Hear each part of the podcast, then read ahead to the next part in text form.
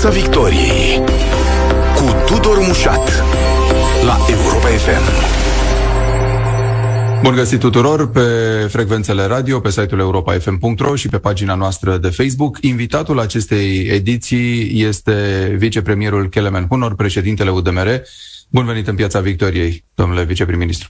Bună ziua, mulțumesc pentru invitație. Începem cu subiectul ăsta foarte contundent al compensării facturilor la energie. Zic că e contundent pentru că sunt discuții interminabile între principalii actori din coaliție pe tema asta. P S D-ul ar vrea o piață reglementată. P N L-ul, care deține Ministerul Energiei, spune că în cel mai bun caz ar putea fi vorba de o piață semi-reglementată. Iarna se apropie, neliniștea crește.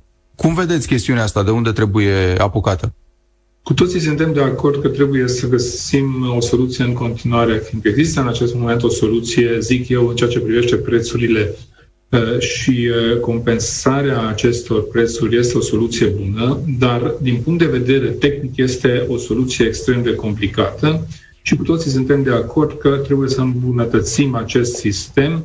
Pe de o parte, pe de altă parte trebuie să păstrăm sistemul prin care protejăm e, consumatorii casnici și e, consumatorii non-casnici sau măcar o parte dintre consumatorii non-casnici. Și am văzut care sunt e, problemele din actualul sistem și de aceea discutăm de această corecție. E adevărat că e, și pentru gustul meu discuția e cam lungă în această chestiune, ar fi trebuit să luăm o decizie. La un moment dat, cu toții am fost de acord că trebuie să ne întoarcem la o piață reglementată. De ce? Fiindcă piața liberă, în condițiile normale, are acest caracteristic de a reglementa prețul prin ofertă și cerere, prin cerere și ofertă. Nu suntem într-o situație normală, nu România nu este într-o situație normală, toată Europa, din cauza războiului împotriva Ucrainei, declanșat de Rusia, nu suntem într-o situație normală. Și de aceea trebuie să căutăm o altă abordare. Și această abordare este piața reglementată. Ceea ce este foarte important, că acum trei săptămâni, patru săptămâni am avut o întâlnire cu reprezentanții furnizorilor și am avut o întâlnire separată și cu reprezentanții de la E O N Furnizare și ei au venit cu această propunere spunând că tot timpul au luptat pentru piață liberă, dar acum își dau seama și, și ei că nu se va funcționa, nu va funcționa. Nu se poate funcționa pe acest sistem și ei au cerut o piață reglementată. Noi, de fapt, încă în februarie, aprilie, mai am spus că trebuie să ne întoarcem la piață reglementată, atunci nu a existat un consens în coaliție. Ce înseamnă piață reglementată? Stabilești pentru curentul electric, aici, aici vorbim de uh, energie electrică, un preț uh, maximal peste care nu poate să meargă niciun furnizor și, uh, bineînțeles, un preț pentru uh, consumatori. Și diferența plătești uh, și întrebarea este unde plătești. Soluția este să plătim către producător, nu către furnizor. Că este mult mai ușor să compensezi din punct de vedere tehnic și procedural cantitatea cumpărată de la producător decât fiecare factură separat. Și să verifici milioane de facturi, să vezi dacă sunt eligibile, să treacă printr-un nu știu ce filtru. Și atunci asta a fost propunerea, asta a fost soluția, fiindcă uh, noi uh, producem cam cincizeci și patru teravați uh, energie electrică, marea majoritate a producătorilor sunt în proprietatea statului și prin OPCOM și Transelectrica se poate face acest comerț bilateral cu furnizorii și poți să compensezi producătorul ca să simplifici și mai mult această ecuație și acest sistem despre care noi am vorbit. Consumul total al țării, sigur, anul de referință nu poate să fie alta decât, altul decât anul două mii douăzeci și unu, a fost cincizeci și șapte virgulă treizeci și șapte de teravați, aproape cincizeci și opt, hai să rotunjim în sus, și noi producem în jur de cincizeci și patru. Diferența, sigur, trebuie să iei de pe piața liberă, de pe uh, bursa de la Viena sau de unde ei, nu contează. Și acolo nu mai poți să intervii în preț. Din acest punct de vedere, într-adevăr, este doar o piață uh, parțial reglementată, că n-ai cum să intervii.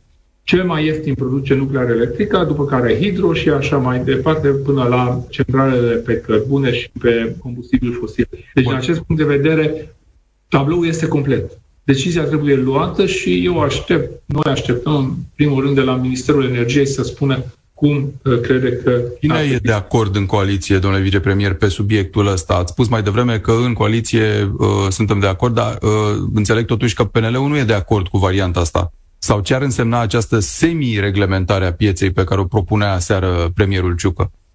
Semi-reglementare înseamnă că nu poți să vinzi toată cantitatea de energie electrică produsă pe piața OPCOM, că mai există și contracte semnate, cam optzeci la sută ar fi și diferența ar crește ce trebuie cumpărat de pe piața externă. Acest lucru înseamnă că, într-adevăr, o cantitate semnificativă, dar nu foarte mare, mai ales față de alte state, trebuie cumpărată pe piața liberă, pe care nu poți să reglementezi cum se vinde la o bursă externă și mai ales dacă trebuie să cumperi de la o zi la alta, unde prețurile sunt foarte volatile. Și atunci, sigur că suntem în situația de a spune că este o situație semi-reglementată sau parțial reglementată, dar decizia trebuie să o luăm, fiindcă în acest moment există o problemă pe actualul sistem și mai ales prin mecanismul de compensare la furnizori, au problemă de cash, băncile nu mai dau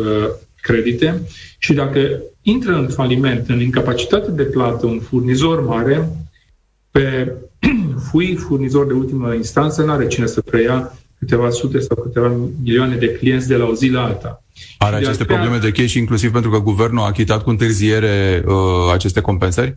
E o problemă de interpretare, fiindcă ei depun facturile cu două luni de întârziere, plus verificările necesare, care în orice caz durează cel puțin treizeci de zile, și atunci te trezești cu o perioadă de trei luni, nouăzeci de zile, când se face plata pentru o factură depusă. Și dacă mai sunt returnate facturi, atunci înseamnă că se dublează această perioadă.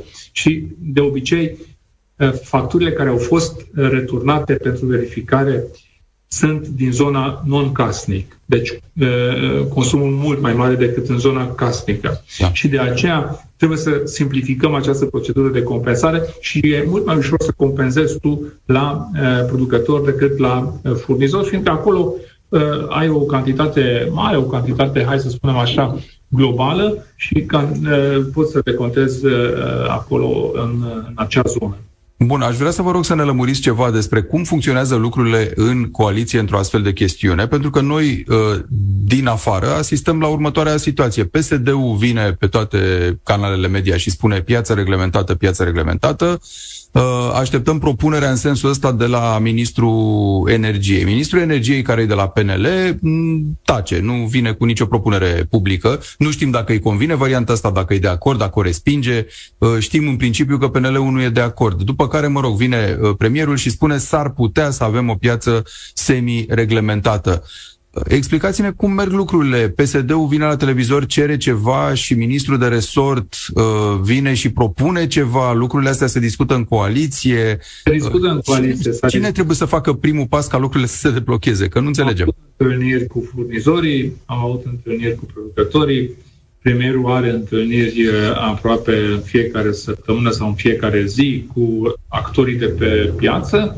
Și A N R E-ul și cu Ministerul Energiei trebuie să vină cu propuneri. Noi am dat sarcina la un moment dat, acum vreo trei săptămâni, A N R E-ului. Ei au prezentat această soluție de compensare de piață reglementată. Săptămâna trecută am avut o discuție în trei. Trei înseamnă președinții celor trei partide din coaliție pe acest subiect. Și a rămas să, să analizeze fiecare și să, ne, și să vină și să spună cam ce susține. Eu, în ceea ce ne privește, în ceea ce mă privește, eu susțin această variantă de compensare, prin compensare la uh, producător și nu la furnizor pe fiecare factură, fiindcă este mult mai simplă și, slavă Domnului, noi în acest moment producem peste nouăzeci la sută din necesarul intern, atât casnic cât și non-casnic. Din cincizeci și șapte de tera, cincizeci și patru produce România. Există un termen limită până la care să se vină cu această soluție, având în vedere că începe iarna în curând? Noi de la întâi ianuarie am vrut și vrem să uh, spunem, această nouă uh, filozofie sau acest nou calcul de compensare. Deci până atunci va merge, sigur, actualul sistem din ordonanța de urgență și, uh, până la urmă, acolo uh, există și banii necesari atât la Ministerul Muncii cât și la Ministerul Energiei pentru a face uh, compensarea la furnizori. Dar de ce este important să luăm decizia cât mai repede? Toată lumea trebuie să se pregătească și are nevoie de treizeci de zile, de două trei săptămâni, până când se pregătește pentru acest nou sistem de compensare și de aceea eu aș prefera într-o săptămână, două, să existe o decizie și, bineînțeles, atunci putem modifica ordonanța din Parlament sau, dacă e cazul, mai dăm o ordonanță care introduce acest nou sistem. Dar de la întâi ianuarie, asta a fost discuția în coaliție, de la întâi ianuarie am schimbat sistemul de compensare și aici vorbim de sistemul de compensare, fiindcă și consumatorii casnici, cei de la zero până la o sută de kW rămân cu zero virgulă șaizeci și opt de lei T V A inclus pentru uh, uh, un kW și uh, cei care uh, plătesc acum zero virgulă optzeci și cinci rămân cu zero virgulă optzeci și cinci până la două sute cincizeci și cinci de kW, de la o sută la uh, două sute cincizeci și cinci.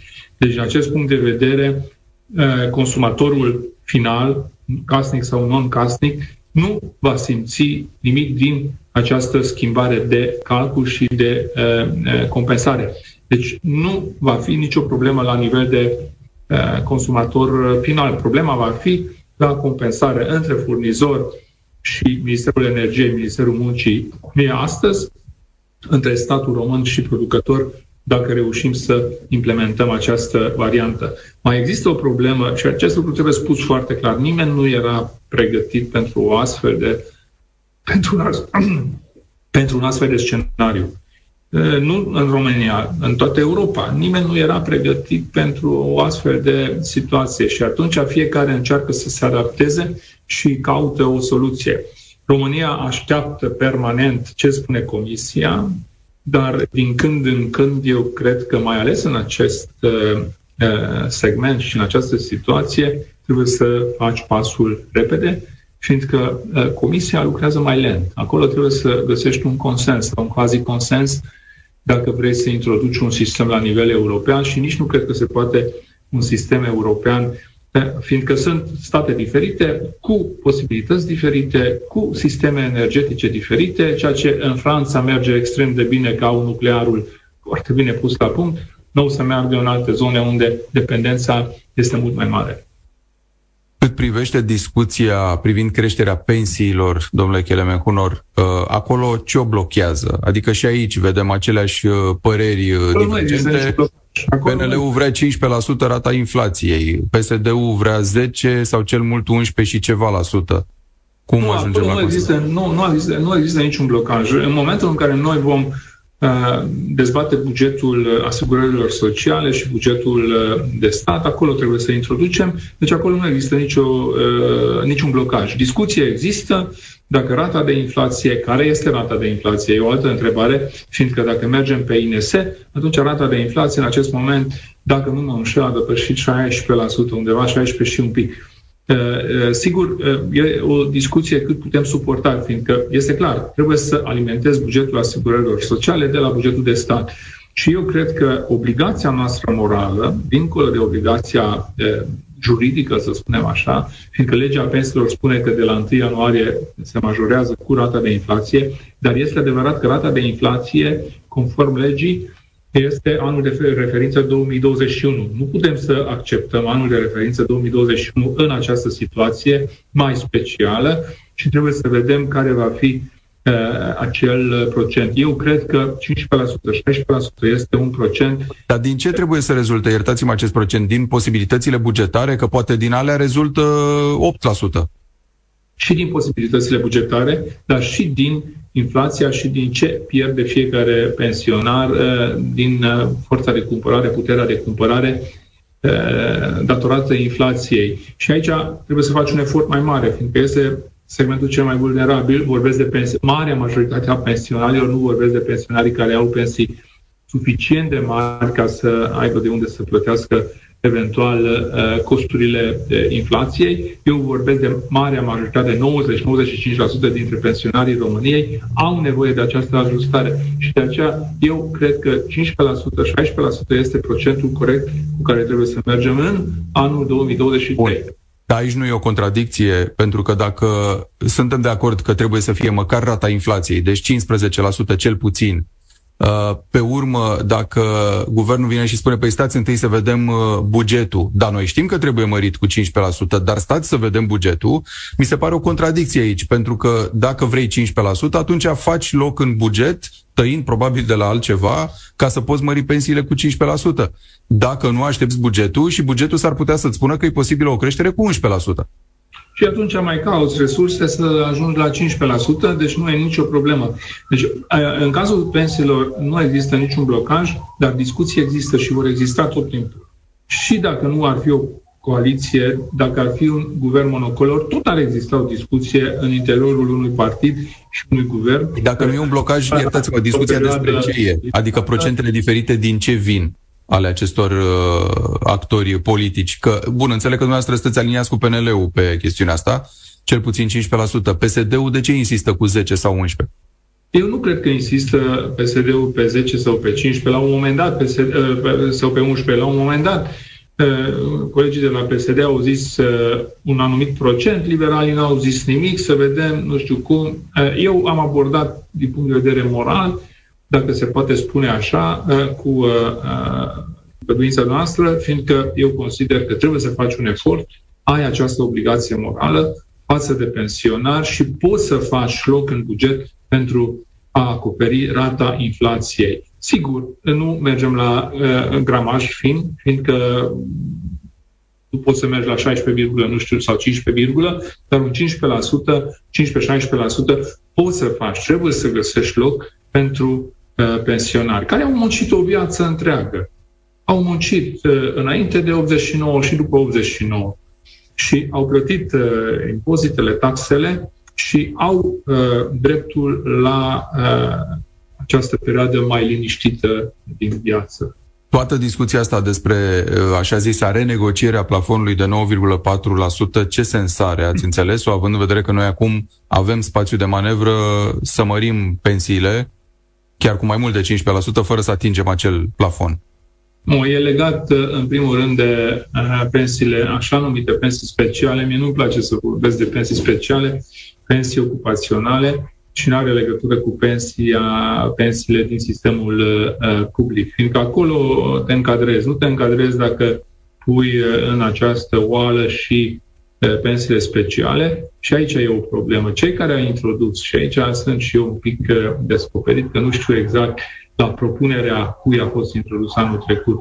Venea de la Ministerul Muncii, venea de la uh, Ministerul uh, proiectelor europene, cei care au negociat P N R R-ul, nu știu de, din ce zonă a venit această propunere, trebuie să recunosc, dar asta este diferența. În nouă virgulă patru e greu să te încadrezi și cu magistrații, și cu militarii, și cu aviatorii, și cu diplomații, deci n-ai cum.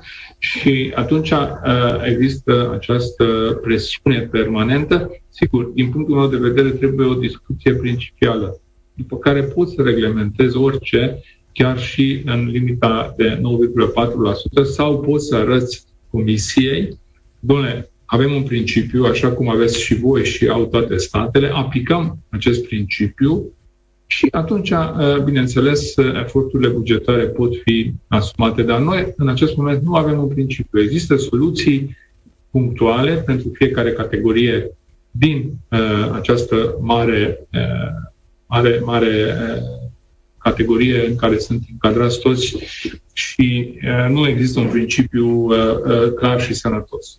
Bun, cel puțin Banca Mondială, care e consultantul nostru pentru P N R R și în chestiunea reformei pensiilor, recomanda ca de cele ale militarilor să nu se atingă nimeni în perioada asta delicată geopolitic. Putem să vedem însă la restul ce trebuie făcut, adică iarăși aici nu e niciun fel de discuție coerentă, ci doar o presiune puternică a celor din magistratură, a celor din poliție, care spun vom ieși la pensie acum ca să nu pierdem privilegiile, vom lăsa străzile pline de infractori, vom lăsa dosarele nejudecate dacă asta vreți, dacă umblați la pensiile noastre uh, speciale. Aceste, atunci... presiune, aceste presiuni nu sunt corecte. Nici din partea polițiștilor, nici din partea magistraților, dar legea uh, permite acestor categorii se iasă la pensie anticipată. Deci, care este principiul? Din, și eu asta am spus anul trecut, asta am spus acum doi ani, trei ani, când toată lumea era cu pensiile speciale în gură și umbla în campania electorală, fluturând pensiile speciale, parcă uh, toți vroiau să câștige voturile aruncând pensiile speciale în uh, piața publică. Eu am spus, haideți să stabilim un, un principiu. Cei care sunt în serviciu public, și știm cine sunt în serviciu public și au interdicții, au incompatibilități, că nu toți au incompatibilități, au incompatibilități de diferite feluri. Uh, și stau, stau în serviciu public, statul ce dorește cu ei. După ce au ieșit din serviciu public, au lucrat douăzeci, treizeci de ani, patruzeci de ani, pe lângă contributivitate mai pune un punct și jumătate, două, trei, patru, cinci puncte la pensia lor, recompensând anii petrecuți în serviciu public și cu toate incompatibilitățile. Cine sunt? Magistrații, cu incompatibilități cele mai dure, militarii, polițiștii, politicienii, diplomații, politicienii aleși. Și atunci, bineînțeles, dacă ai luat o decizie, toată lumea merge pe acea decizie. Contributivitatea este baza, fiindcă și ei contribuie la uh, casa de asigurări, după care dai sau nu dai un punct. Poți să spui că nu dau niciun punct nimănui în plus, asta este viața, ai ales o meserie, ai ales o carieră, plătești pensia pe contributivitate. Sau pot să spun, cum spun marea majoritate a statelor membre, că peste contributivitate îți mai dau un punct, un punct și jumătate, două puncte. Și atunci uh, e ok. Dar pensia nu poate să fie mai mare decât salariul de bază uh, în timpul serviciului. Și mai este a treia sau a patra chestiune, când te pensionezi și uh, când uh, primești pensia asta uh, ocupațională. Fiindcă dacă tu ai voie să ieși la pensie la patruzeci și opt de ani, la cincizeci de ani, după douăzeci și cinci de ani de muncă, și aici este o discuție foarte uh, aprinsă, atunci uh, uh, nu este echitabil, nu este just să iei la patruzeci și opt de ani, la cincizeci de ani o pensie ocupațională, să te angajezi înapoi de foarte multe ori la stat, de unde să mai iei un salariu. Și aici nu e vorba de dreptul la pensie.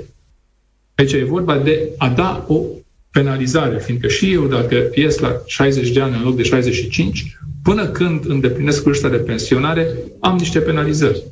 Deci, din acest punct de vedere, iarăși, un principiu sănătos trebuie, a, a, trebuie, trebuie acceptat pentru, pentru toată lumea. Astea sunt discuțiile din punctul meu de vedere. Nu să găsești o a, reașezare pe diferite categorii, fiindcă peste trei-patru ani de zile, iarăși, vom fi în situația de a discuta de la bun început, dacă nu mergem pe un principiu corect. Păi și atunci, cum trebuie deblocată discuția asta? Pentru că termenul se apropie, e treizeci și unu decembrie și stau și mă întreb într-o lună și jumătate ce se poate face de fapt, câtă vreme nimeni public până acum, mă rog, dumneavoastră schițați acum niște principii, dar nimeni public n-a zis, dom'le, vrem să mergem în direcția asta și să creăm o dezbatere publică pe, pe direcția asta.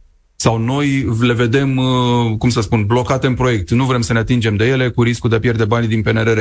Dar nimeni nu zice nimic. În...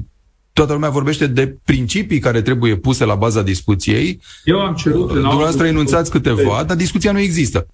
Eu, eu în august am spus că la un moment dat, haide să facem o nouă lege pentru toți cei care sunt în serviciu public și au incompatibilități. Nu spunem pensii speciale, că nu sunt speciale, punem pensii ocupaționale. Bun. Fiecare e, categorie are un capitol separat. Și magistrații, și diplomații, și militari, și polițiști, și toți. Și aplicăm acest principiu și cu anexele e, necesare în acest proiect de lege. Și sigur, era această consultare cu Banca Mondială. Am văzut primele propuneri. Așteptăm de la e, Ministerul Muncii să vină și să ne prezinte în coaliție e, ce decizie trebuie să luăm. Și aici, domnul ministru Budăi a fost un partener extrem de corect și extrem de dinamic în această perioadă, a văzut toate variantele, dar eu nu pot să vă spun când vom lua o decizie. Adică, azi, domnul Budăi, ne spuneți, lucrează în momentul ăsta la un proiect pe care să vi-l subatenție în coaliție? Știți foarte bine și a fost extrem de dinamic în această perioadă și a discutat și a verificat. Vă întrebam că pe domnul Budăi l-am auzit spunând doar de pensiile normale că trebuie crescute cu zece la sută, dar de pensiile nu speciale de, nu l-am auzit spunând ceva, vreo, vreo opinie. E totuși un politician și el. Nu știu dacă public a zis, nu a zis. Eu spun că omul lucrează și e, chiar au fost e, discuții în septembrie și în coaliție. Și va fi timp să luați o decizie până la sfârșitul anului? Va fi timp, trebuie să găsim timp. Aici eu de fiecare dată spun că deci, orice decizie amânată, la un moment dat când trebuie să iei, va fi e, eventual ușor greșită, fiindcă nu ai în ultima clipă e, timp să vezi toate nuanțele. Dar sunt convins că vom lua decizia înainte să intrăm în acest termen din P N R R, fiindcă nimeni nu se joacă cu fondurile din P N R R pentru dezvoltare, fiindcă marea majoritate a fondurilor merg spre investiții mari, investiții foarte mari. Nu merg... Da, iarăși vă întreb, domnule vicepremier, dacă nu cumva în coaliție lucrurile funcționează așa ca într-un fel de... de... troc în care dacă vine Popescu de la energie cu planul pentru uh, reglementarea pieței, atunci venim și noi de la P S D, de la Ministerul Muncii, cu planul pentru pensiile speciale și ne ținem cumva în șah și toată societatea în același timp. Nu, nu, nu, nu, nici vorba de așa ceva, nici vorba de așa ceva. Nu așa funcționează și așa nu poate funcționa o coaliție. Pentru o coaliție, vă rog frumos să acceptați că există discuții, există dezbatere. Deci sunt trei formațiuni politice diferite, cu viziuni diferite. Deci cum să nu există discuții? Dacă nu ar fi o discuție, ne-ar spune că, domnule, sunteți cu toții e, cu nume diferite, dar e, un singur partid. Deci nu, vor exista, până când România va avea guverne de coaliție, vor exista astfel de discuții. Nu putem schimba obiceiurile. Vor fi discuții. Nu asta este problema, câte discuții sunt. Pentru mine important este ce decizie vom lua și dacă acea decizie e bine fundamentată și este pe termen mediu, pe termen lung. Că să stingem focul, asta facem de un an de zile, suntem uh, pompierii, uh, stingem focul, că asta este. După ce am stins focul, vedem că e un alt incendiu, mergem, stingem și acel incendiu, vedem că arde și pe partea cealaltă. Dar, dincolo de a stinge incendiile, trebuie să ne gândim pe termen lung, asta este obligația uh, unui om politic, să vadă și un pic mai... Uh, U D M R stinge incendii în coaliție între ceilalți uh, doi parteneri? Nu, nu, nu, aici spun că noi... Nu, am înțeles, dar uh, asta ca guvernare. Da, U D M R-ul e, funcționează ca un fel de arbitru și de pompier în situațiile nu, nu, astea aprinse? Nu mai auzit această abordare, dar nu. Aici cu toții încercăm să căutăm soluții, nu sunt unii pompieri și alții piromani în coaliție, nu. Deci nu, nu e o abordare corectă. Nu suntem nici noi pompieri, nu suntem nici piromanii coaliției. Noi suntem conștienți că în acest moment, dacă nu rămânem împreună și dacă nu găsim soluții, atunci pierderile vor fi mari și pierderile nu vor fi pentru uh, noi, pentru politicieni, că peste trei doi ani de zile alegătorii aleg alții. Pierderile vor fi mari în societate, în economie și pentru fiecare familie. Dar în coaliție, pe dumneavoastră, cei de la U D M R, domnule Kelemen, vă costă aceste derapaje care se tot produc din partea unor lideri maghiari, având în vedere această percepție că U D M R e un fel de cap de pod Fidesz în România? Avem cel mai recent derapaj, acel atac la o jurnalistă din Târgu Mureș, pe care chiar dumneavoastră l-ați condamnat. Dar nu a fost din partea Fidesz, pe de o parte, ci a fost din partea unui partid extremist cu care noi nu avem nicio relație, da, de niciun fel, pe de o parte. Pe de altă parte, este o abordare greșită. Credeți-mă că eu sunt în stare, colegii mei sunt în stare să mă gândesc și să ne gândim cu capul nostru și să vedem care sunt interesele comunității noastre, interesele țării. Spuneți-mi în această coaliție, când noi am luat o decizie care nu era în concordanță cu acordul de coaliție și cu programul de guvernare. Și dacă găsiți o astfel de decizie din partea mea, din partea colegilor, noi putem discuta. Deci este o abordare atât de superficială, fiindcă nu vreau să spun că este o abordare e, cu intenții mai e, puțin bune, că n-am de unde să știu și nu e vorba de noastră, dar este o abordare extrem de superficială. Dar Bun, dar de exemplu, în cazul discursului lui uh, Victor Orban din vară, uh, reproșurile politicienilor din coaliție s-au îndreptat direct către dumneavoastră. Iar dumneavoastră, mă rog, ați încercat să justificați Noi am acest... discutat chestia asta în coaliție și asta a fost abordarea mea.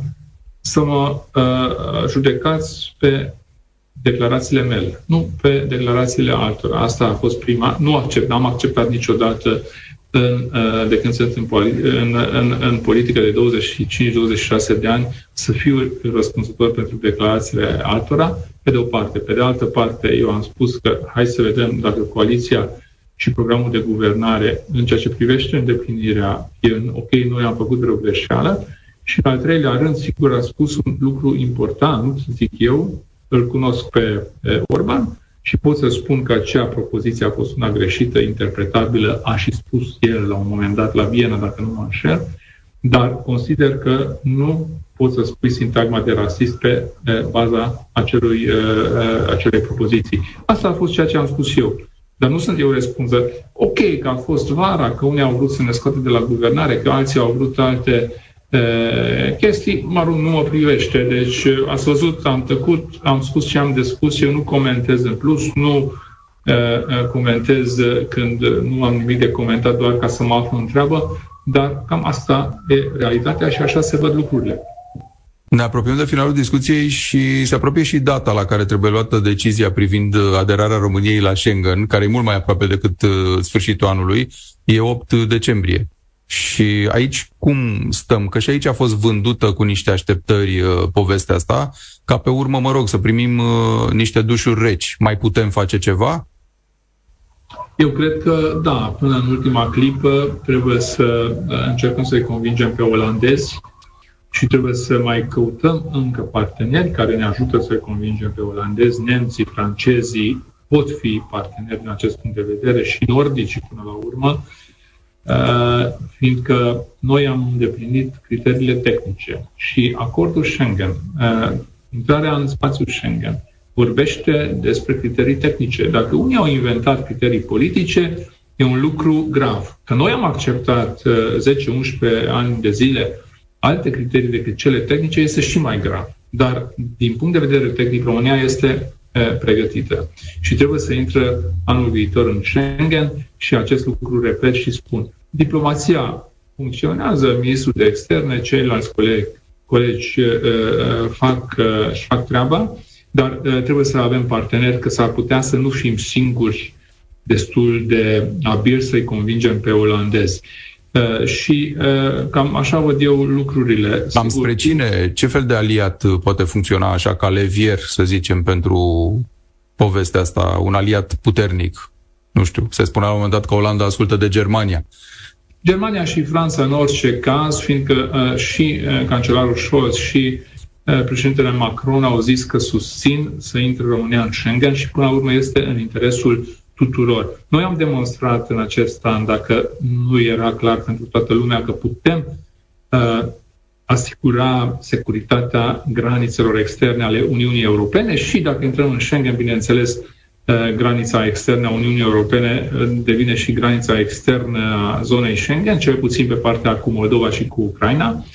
Dacă intră și Bulgaria, atunci e o altă situație. Dacă nu intră Bulgaria, atunci noi avem această datorie de a asigura și pe linia uh, graniței cu Bulgaria, dar și cu Serbia, dar uh, mai există încă o chestiune foarte importantă, dincolo de uh, ce simțim noi, dacă foarte, foarte mult timp suntem uh, ignorați și suntem tratați așa cum am fost uh, tratați, ceea ce pentru mine este aproape inacceptabil. Nu există condiții în, uh, în care eu pot să spun că e ok. În acest moment, Uniunea Europeană trebuie să arate o poveste de succes, fiindcă există euroscepticism în creștere. Aproape în toate statele. Eu văd eurobarometru săptămânal, lunar, din toate statele Uniunii Europene. Și mai ales în această zonă crește euroscepticismul. Și eu nu vreau ca România, România să fie țara în care euroscepticismul este cel mai puternic. Deci trebuie o poveste de succes, fiindcă fiecare om știe că criteriile tehnice sunt îndeplinite. Acum eu nu mai vorbesc de business, nu mai vorbesc de economie, nu mai vorbesc de aceste lucruri care le știți, cunoașteți, dar eu cred că până în ultima clipă trebuie să jucăm cu toate forțele, cu toate argumentele și cu toți partenerii posibili și imposibili. Kelemen Hunor, viceprim-ministru în Piața Victoriei astăzi. Mulțumesc! Mulțumesc și eu!